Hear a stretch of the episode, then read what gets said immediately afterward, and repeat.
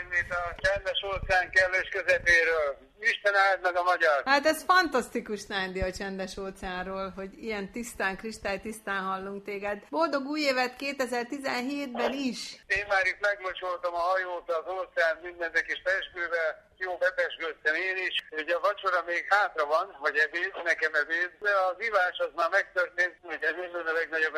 Elszavartam a himnusz, Áldog a magyar jó kezdetőség, egy most felélvédők a küzdellenséggel. Mi fúj, mi van ott? Mesélj már az új év első napján a szele fújdogán nálad. Letöltöttem egy időjárás jelentést egészen a honfokig, csináltam egy új routingot, ez az új routing ez egészen fölvisz egy északi pályára megint, mert lesz itt egy ciklon, ami, aminek ha lent maradok, akkor pont a szembeszeleságát kapom meg.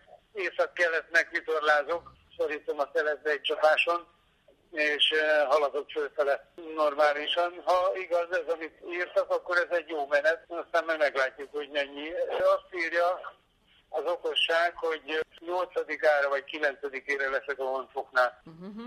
De valóban itt a jéghatáron jön egy kisebb ciklon, és ennek elég erősen 40-50 csomós szelei lesznek rövid időre, de az kemény. Nándi, az antenna megoldásokat hogy beszéltétek meg? Mik a lehetőségek, vagy mi az, ami segíti a dolgaidat, és mi az, amit meg lehet oldani annak érdekében, hogy a navigáció jól működjön? Átvettünk egy antennát a, a, a navigációra, ami az AIS-nek az antennája volt, és látom a hajót a térképen, tehát tudok navigálni és tudom követni a, a mozgásomat. Tehát ez nem az igazi, hogy a, az összes olyan kérdést, szakmai kérdést, amit a Péter kérdezett ahhoz, hogy világosabban lássa, hogy mi van, ezeket én megmértem itt, meg megmértem, meg megtanulmányoztam, megküldtem neki.